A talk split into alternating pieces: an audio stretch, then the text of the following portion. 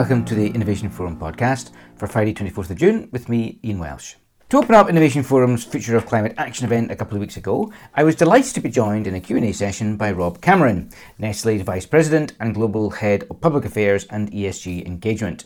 We talked about why the focus must remain on carbon and the immediate action at scale that is necessary. Other areas in our conversation included how to embed regenerative agriculture into food systems and why a process of just transition is so important. Highlights of the session are coming up. First, though, is some sustainable business news.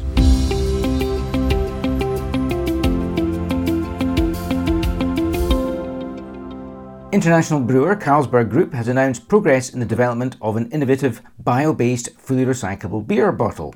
The fibre bottle product crucially contains a 100% plant based recyclable barrier polymer film developed by Avantium Group.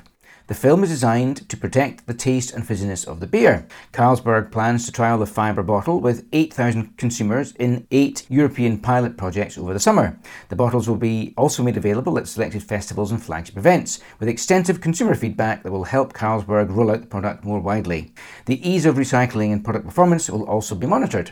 US laws that give border authorities enhanced powers to seize products containing cotton from the Chinese Xinjiang region have come into force. The changes mean that products that are linked to Xinjiang in any way are also assumed to be linked to the region's forced labour camps, where up to a million Uyghur people have been detained and forced to work in factories.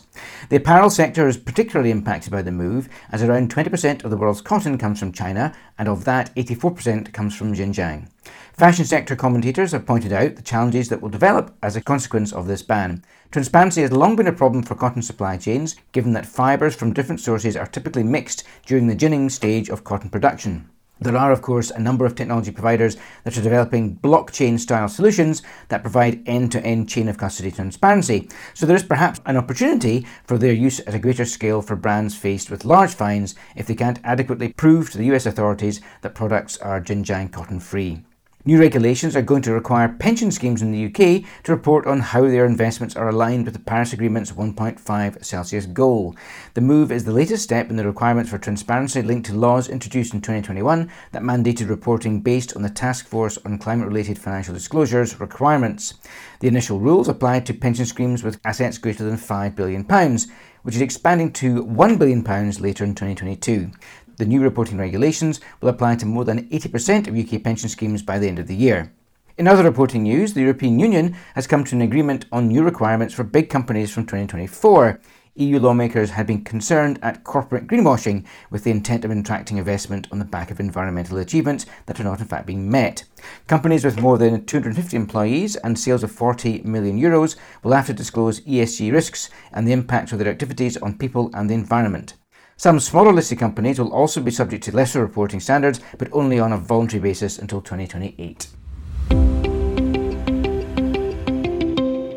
The Innovation Forum Autumn Conference Series includes the next in our Future of Plastics and Packaging events on the 11th and 12th of October in Amsterdam, with a focus this year on how business can build circular packaging solutions that deliver impacts at scale. Full details on the Innovation Forum website, and you can save 400 euros on tickets if you register before the 8th of July. Our flagship Sustainable Landscapes and Commodities Forum returns on the 1st and 2nd of November, also in Amsterdam. As ever, the agenda will have an emphasis on open, candid debate and discussion. And now is a good time to register with a 400 euro discount on conference passes available until the end of the month. To open Innovation Forum's Future of Climate Action conference earlier in June, I was delighted to be joined by Nestle's Vice President and Global Head of Public Affairs and ESG Engagement, Rob Cameron. We're going to be discussing whether net zero represents too narrow a target to adopt as a business strategy. A provocative question, but lots to talk about there. Rob, why don't you start by kicking this off and outlining what Nestle is doing in terms of its net zero strategy? From our point of view, we are well into our journey now on net zero. So, to give you a little bit of perspective on it, we came to this in 2018, 2019, launched our net zero roadmap at the end of 2020. Science based targets aligned and Paris aligned. So the goal is net zero by 2050, 50% reductions by 2030, and a 20% reduction by 2025. That in itself, so far, so good. But for a company like us, what we need to really understand is that by far and away the greater bulk, fully 95% of our in scope emissions are scope three emissions. The scale of the challenge is enormous when it comes to the need to drive the change through our value chain. Of those scope three emissions, the vast majority are in agriculture and the sourcing of our ingredients. When we looked at this, what we realized very, very quickly was that getting caught up in a target setting game of is it 2050, is it 2045, is it 2040? I'll see your 2040 and raise you to 2039. And it's only scopes one and two. We made a very clear decision. That's not a game we're playing. The game we're playing, what we really wanted to do was to focus on action in the here and now, because what the science tells us is that if we don't achieve a 20% reduction by 2025 and 50% by 2030. Frankly, it makes 2050 bordering on impossible. And if it's physically possible, it would be unfeasibly expensive for us to achieve it. So our focus was very much on what do we do now? When we looked at it, what became very clear also was that we needed to focus in on agriculture. That's where the emissions are. And there are certain parts of our agricultural supply chain, such as dairy, where they're particularly heavy. So we needed to address that. And then the next step on from that was okay, so if we want to get across what's going on in agriculture. How do we do that? And that's where we came up with an, an important bet. I wouldn't say the biggest bet, and I don't even know it's a bet because I think it's just something that we have to do. This is part of an overall theming that we've got around advancing regenerative food systems at scale. That's what we want to do. Climate sits within that. And the way in which we can make it real is through regenerative agriculture. We're investing heavily, 1.2 billion between the launch and 2025. A lot of that money is being spent on working with farmers and supporting farmers. And that sits within this notion, which many people on this call will have heard about, of the just transition, because our perspective is there will be no transition to a low carbon economy without it being a just transition. So that means working very closely with our supply chain partners, especially farmers, with a view to technical assistance, financial support, and paying premiums for regeneratively produced ingredients. That's absolutely crucial to it. So, having said all of that, and having said we're not playing the long term game of is it 2050, is it 2039, it's about action now. What I can also tell you since we launched the roadmap is that our emissions have peaked. We've cracked the decoupling of growth of company with growth in emissions. And in fact, actually, emissions absolute reductions down 4 million tons. We think we peaked, we don't know the exact month, but it was sometime in 2021, early 2021. And we're now on a downward trajectory. So that's the sort of net zero roadmap launch, and that's the progress to date in a nutshell. Uh, but there's an awful lot more to say about the regeneration program and around some of the challenges that we face in agriculture, I'm sure. Everybody talks about the transition now. I wonder whether there's a danger of focusing too much on just carbon and forgetting the other things need to be involved in the move towards net zero. How do you characterize the, the dangers of focusing exclusively on a carbon lens?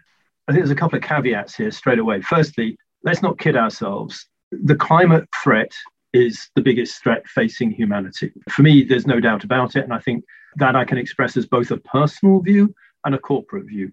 The COVID crisis came along. Was it massive? Yes, of course it was. If it wasn't for the COVID crisis, we'd probably be sitting in a conference room somewhere or other in the world and be having this conversation face to face. So it's clearly changed the way things are.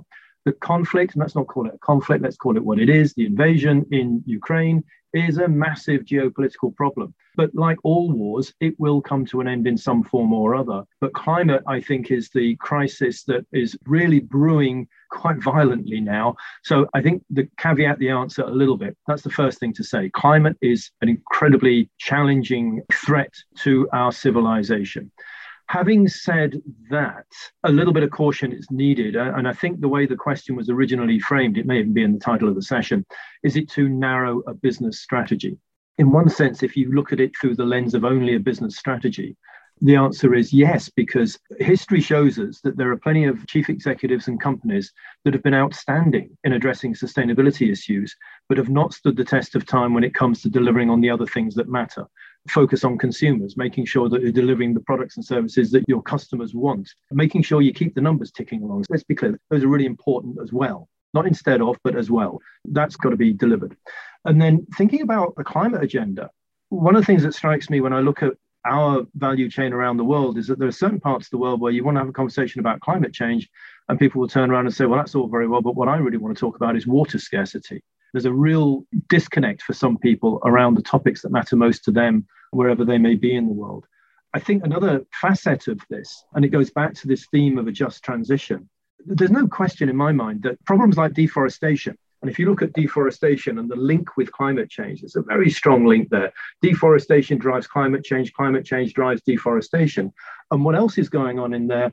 Well, often there's problems of inequality, problems of livelihoods. So I think you've got to look at it through the lens of people and how we make sure we're working with people to support them in their aspirations at the same time as attempting to do the physical job of addressing climate. So that's why there's a heap of things we've done since we launched the climate roadmap. For example, we've launched a new human rights roadmap.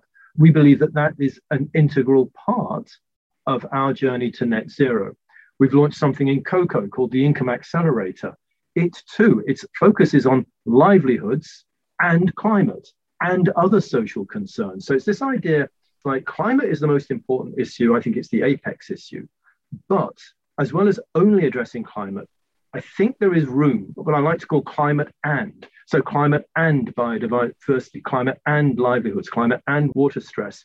Climate sits within a system, and I think we need to take an and approach to seeing the systemic connections. We talk a lot about systems change. It's very difficult to get your arms around it, but frankly, nothing shows a system more starkly than when it's under stress and you see where the disconnects are and where the real heat points are.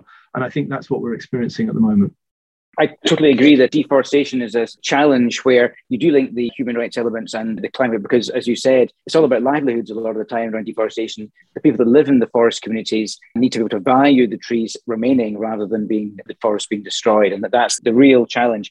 Ever since the New York Declaration and all the way through, all the talk about ending deforestation, very well intended, very well meant. We are now 97% of the way there on our deforestation target. I mean, to all intents and purposes, we are there on deforestation. We're a little bit late. Why? Because we deliberately held back because we didn't want to disadvantage parts of our supply chain that we didn't know enough about. And the reason we didn't know enough about them was because they're the smaller producers. So we wanted to make sure that we didn't disadvantage any livelihoods by pressing forward to hit the 2020 deadline, but do so in a way that caused problems for others. Since then, we've launched the Forest Positive initiative.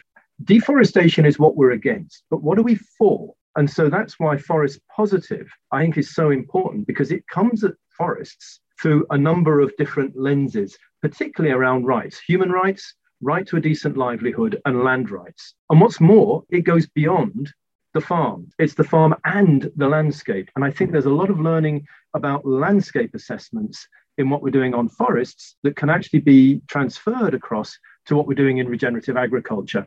A landscapes approach is, I think, a really valuable way of thinking. What about then when you've been developing your roadmap and you're thinking about your strategy? What have been some unintended consequences of your approach? What have been the sort of things that you hadn't thought of that have come to bite you perhaps as you've been going? I think there's a couple of things that we're learning as we go along, of course. I mean, there's been a couple of missteps. I don't want to label them, but there's been a few missteps on our side around did we plant the right trees in the right places and with the right involvement? So that kind of nature-based solutions thing of being a little bit project-oriented, perhaps rather than system-wide oriented, that was a lesson very, very quickly learned. When I think more broadly about unintended consequences, perhaps the unintended consequences of thinking go a little bit beyond our own borders. I, have been thinking a lot about some of the challenges that the world faces in how we think about climate change and how, particularly in this question of land use, you know, for us as an agriculture and land based company, it is absolutely an opportunity as well as a necessity for us to think about the role of nature based solutions and agricultural practices so for that, we're looking at both reductions, but we're also looking at removals, removals in the value chain. I'm concerned around certain actors who are focused on only scope one and two emissions and an awful lot of it being dealt with through offsets on a, on a carbon market. We know full well that there are parts of the world now that are suffering a little bit where investments in forests for carbon offsets are being made without really full scrutiny of the local population, land that's given over to forest cultivation that might not be in the right place in the right way for trading on carbon markets. Many of us would agree that's not necessarily the way we want to go. But for some people, it seems insetting is still an obstacle. You know, I really struggle with that because for us as an agricultural based company, that's where we have the most impacts, where we have the most opportunity as well as a necessity. There's a sort of a can we lift our horizons up and start to be a bit more thoughtful about where criticism goes? And I'll, give you another example, I was reading about only over the weekend. If you think about the hard to abate sectors, they need a huge amount of capital to transition to low carbon. I mean, just think about green hydrogen and the amount of money that's going to be involved in moving hard to abate sectors to adopting hydrogen. If you're in steel or cement, for instance, if I'm a bank and I'm thinking, well, I'd like to support that transition, and I start lending to companies that are in those spaces, I've just suddenly taken on a whole load of carbon emissions on my lending book. And I know an awful lot of newspapers and activists that would give me a really hard time for doing that. Now, actually, what we want is we want banks and investors to be running towards those sorts of opportunities and needs to actually finance the transition. Whereas instead, what I think is happening, there are huge obstacles to lenders and investors getting involved in that space. So, how do we get across that paradox? You're being hammered for putting too much carbon on your lending book because that's the present state, whereas in fact, what you're looking to do is to drive change in the market. So, I think there's a whole heap of, of unintended consequences that are out there at the moment. But for me, we have to open our eyes and think what's the smartest thing we can do that's going to drive change most quickly? Similar point was made to an event we had earlier in the year by someone in the palm oil sector who said that the due diligence legislation that's coming up in Europe and elsewhere may well have the unintended consequence of driving businesses away from higher risk outsourcing uh, growing countries, growing communities, where in fact they are the sort of businesses that should be involved in those countries and those growing areas to in fact make the transition. And if they leave, then the transition won't happen. There certainly are always consequences of all these things that haven't been thought through entirely.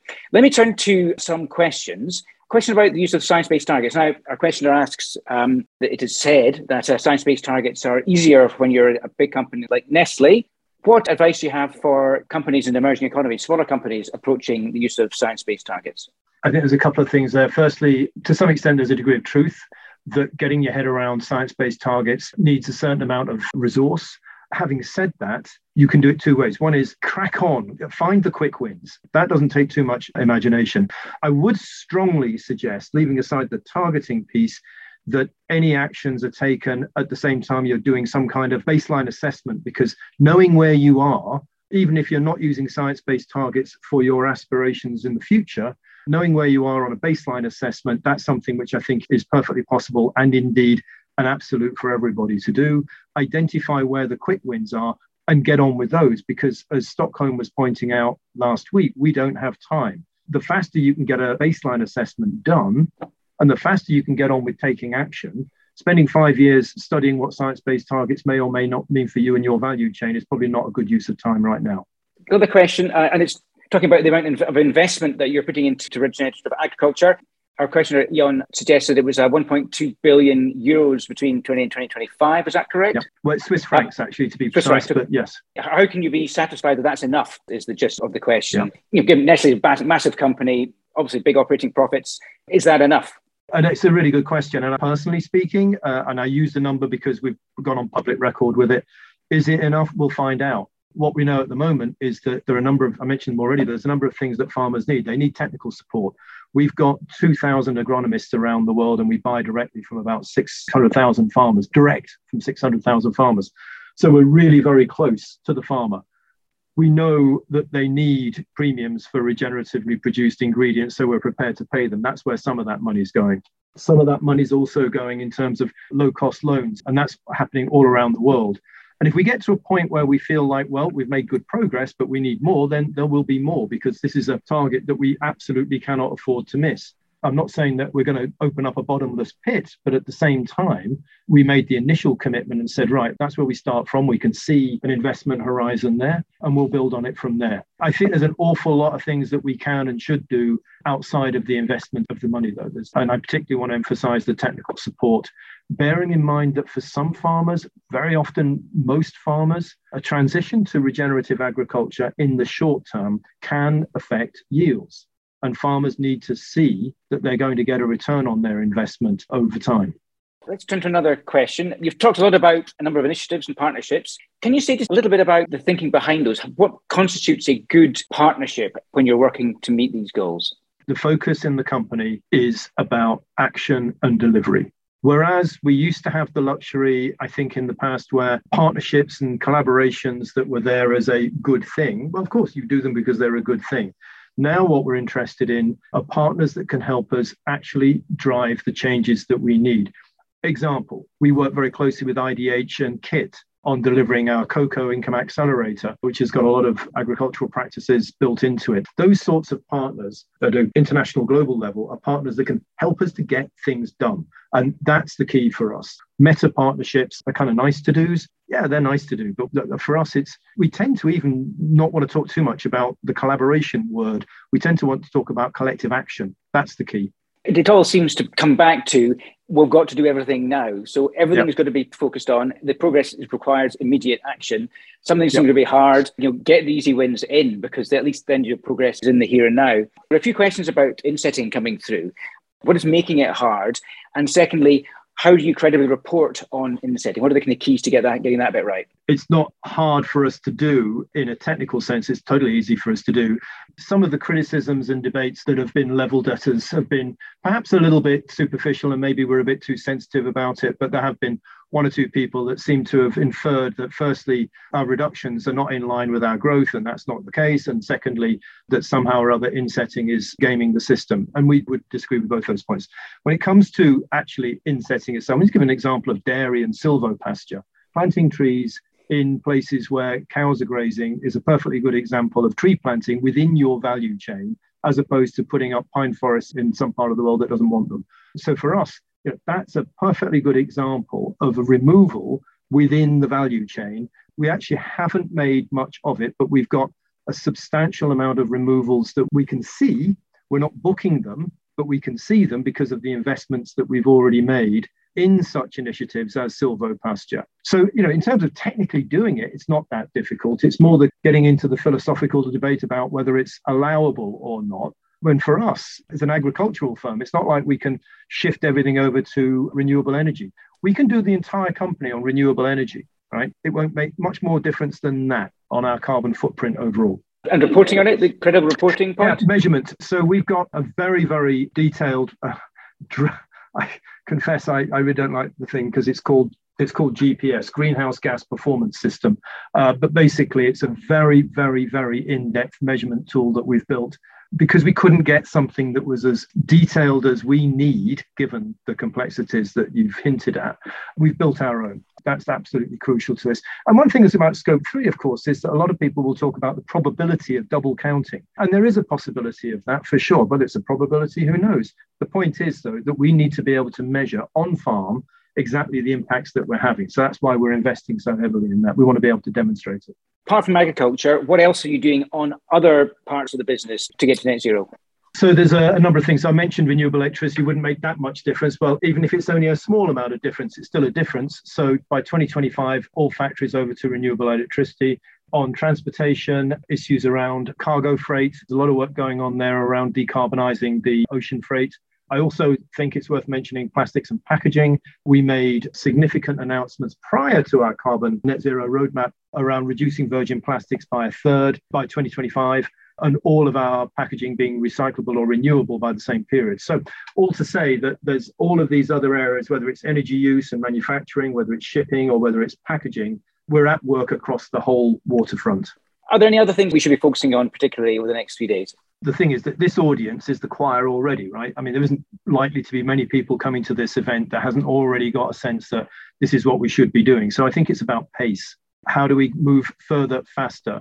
Bearing in mind that some of the obstacles we see, I saw the other day, only one in five Fortune 500 companies have got scope three in their emissions targets. That huge amount of businesses that have not embraced this yet is an obstacle. So, those of us that have, we need to be thinking about how we work together to go further faster. So, action to go further faster to accelerate delivery would be a key theme, I would think. Another thing we haven't talked about is the impact of the conflict and how we avoid, back to unintended consequences, that being a brake on progress.